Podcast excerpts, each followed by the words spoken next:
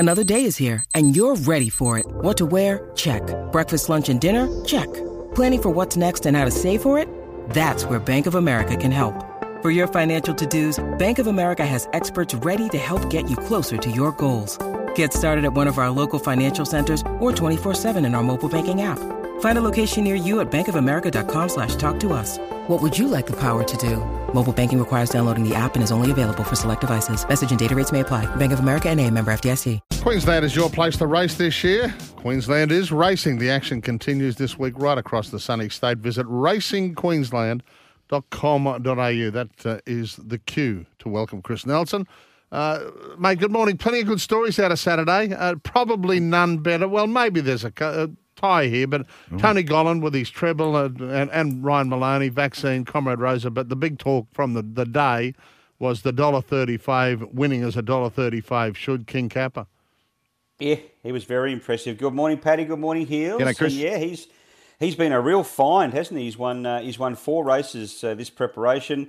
He's just bulletproof, this horse. He just jumps. He sits on the speed or outside the speed, and he can really let down. And his last two wins on the clock have been very, very good. So they'll give him a bit of a break and set him for something during the winter carnival. So, yeah, obviously tougher grade when we get to that time of the year. But the way he's going, he looks well up to it.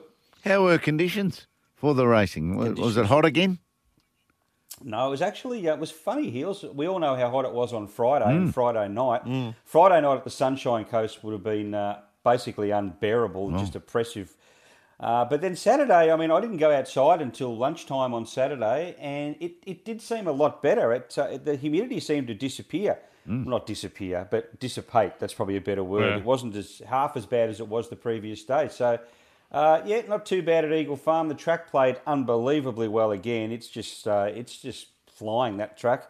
I wish we could race there, as I keep saying, every Saturday. But we know we're going to get a perfect surface each week, and the times are now quite good, and the cushion on the track is excellent. So no complaints from anybody there. And, guys, just on King Kappa and Gollan and Maloney, I know they combined for a treble there on Saturday, but I was just doing some stats before on Maloney and Gollan as a combination. 21 rides in January, 7 winners, 8 place-getters, including the Magic Millions 2-year-old. 6 rides so far this month for 4 winners.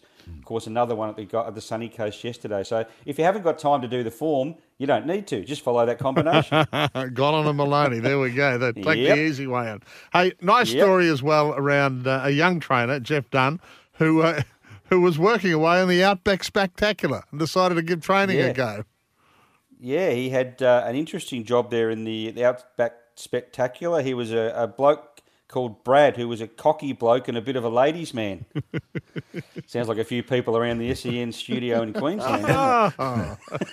No names mentioned. But no, his partner is Ricky Jamison. Ricky Jamison rode that horse on Saturday, Glass of Rosé. It's got to be Glass of Rosé. There's no little tick above the E, so it's not Rosé. Would I be right? Well, I don't know. Yeah. Glass of Rose. I mean, I would have thought Glass of Rose. Hey, look, the only thing I can say, well, I wish Jeff the very, very best.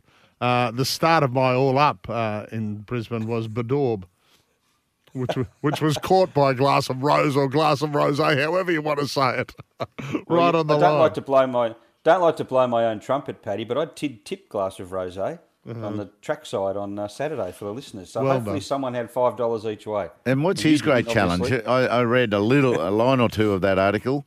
That, you know, finding owners for horses that he's training. Yes. Yeah. Yeah, well, he's not a well-known trainer, so it's hard to get owners. He's just sort of getting cast-offs. But, look, the more winners he trains, and that's certainly going to help him getting that winner on Saturday. More people will know who he is. They'll read the article in the paper yesterday. Seems like a really nice guy. And I'm sure that's going to help. We might have to get him on SEN Track or one of the Friday shows and find out all about him. We might do that this week. Yeah. So the obvious ones are, Hills, you know, when you look at the top trainers, you've got the locals, as in the Gollans and the Heathcotes and the Munzers, etc. Yeah. And then you've got Waller and Nisham and Lees, all with satellite stables up here now. So there's a lot of competition for owners. So it is, look, a young bloke like Jeff Dunn, it's a good yarn. I just would have preferred Glass of Rose to beat someone else. Hey, not talking through your pocket at all. Hey, Jimmy Orland, 100 winners for the season, and he's beaten J-Mac to the number. Really? He has. He's beaten J-Mac to 100. Now, that's 100 winners in all of Australia. Every jockey riding in Australia, he's the only one that's cracked the ton so far. So good on Jimmy. He's riding very, very well. He's, him and Ryan Maloney and Ben Thompson are certainly flying along at the moment. That's from the 1st of July. Is that when it goes from? Yes, that's right. Yeah. No, it's the 1st of September. Yeah. August. The end of August.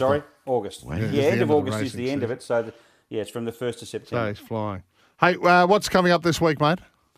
We have a big week this week, guys. Warwick tomorrow, which was the postponed meeting from last week. Eagle Farm on Wednesday, Ipswich on Thursday, Rocky on Friday. Saturday we race at Doomben, Aquas Park Gold Coast on the Poly Track, back to Toowoomba again Saturday night, and Townsville during the day, and we finish it off with the Sunshine Coast on Sunday afternoon. Plenty to get my attention. I tell you what did get my attention, we've got to head to a break, but J-Mac, Godolphin. I was lucky enough to interview James Cummins at that Northcliffe Surf Club luncheon, which is the famous one early in the year. And I just asked him as he left stage, I said, what should we be following from Godolphin? He just turned around, grabbed the microphone, and said 2 words, after cabin. I couldn't hear it. Yes.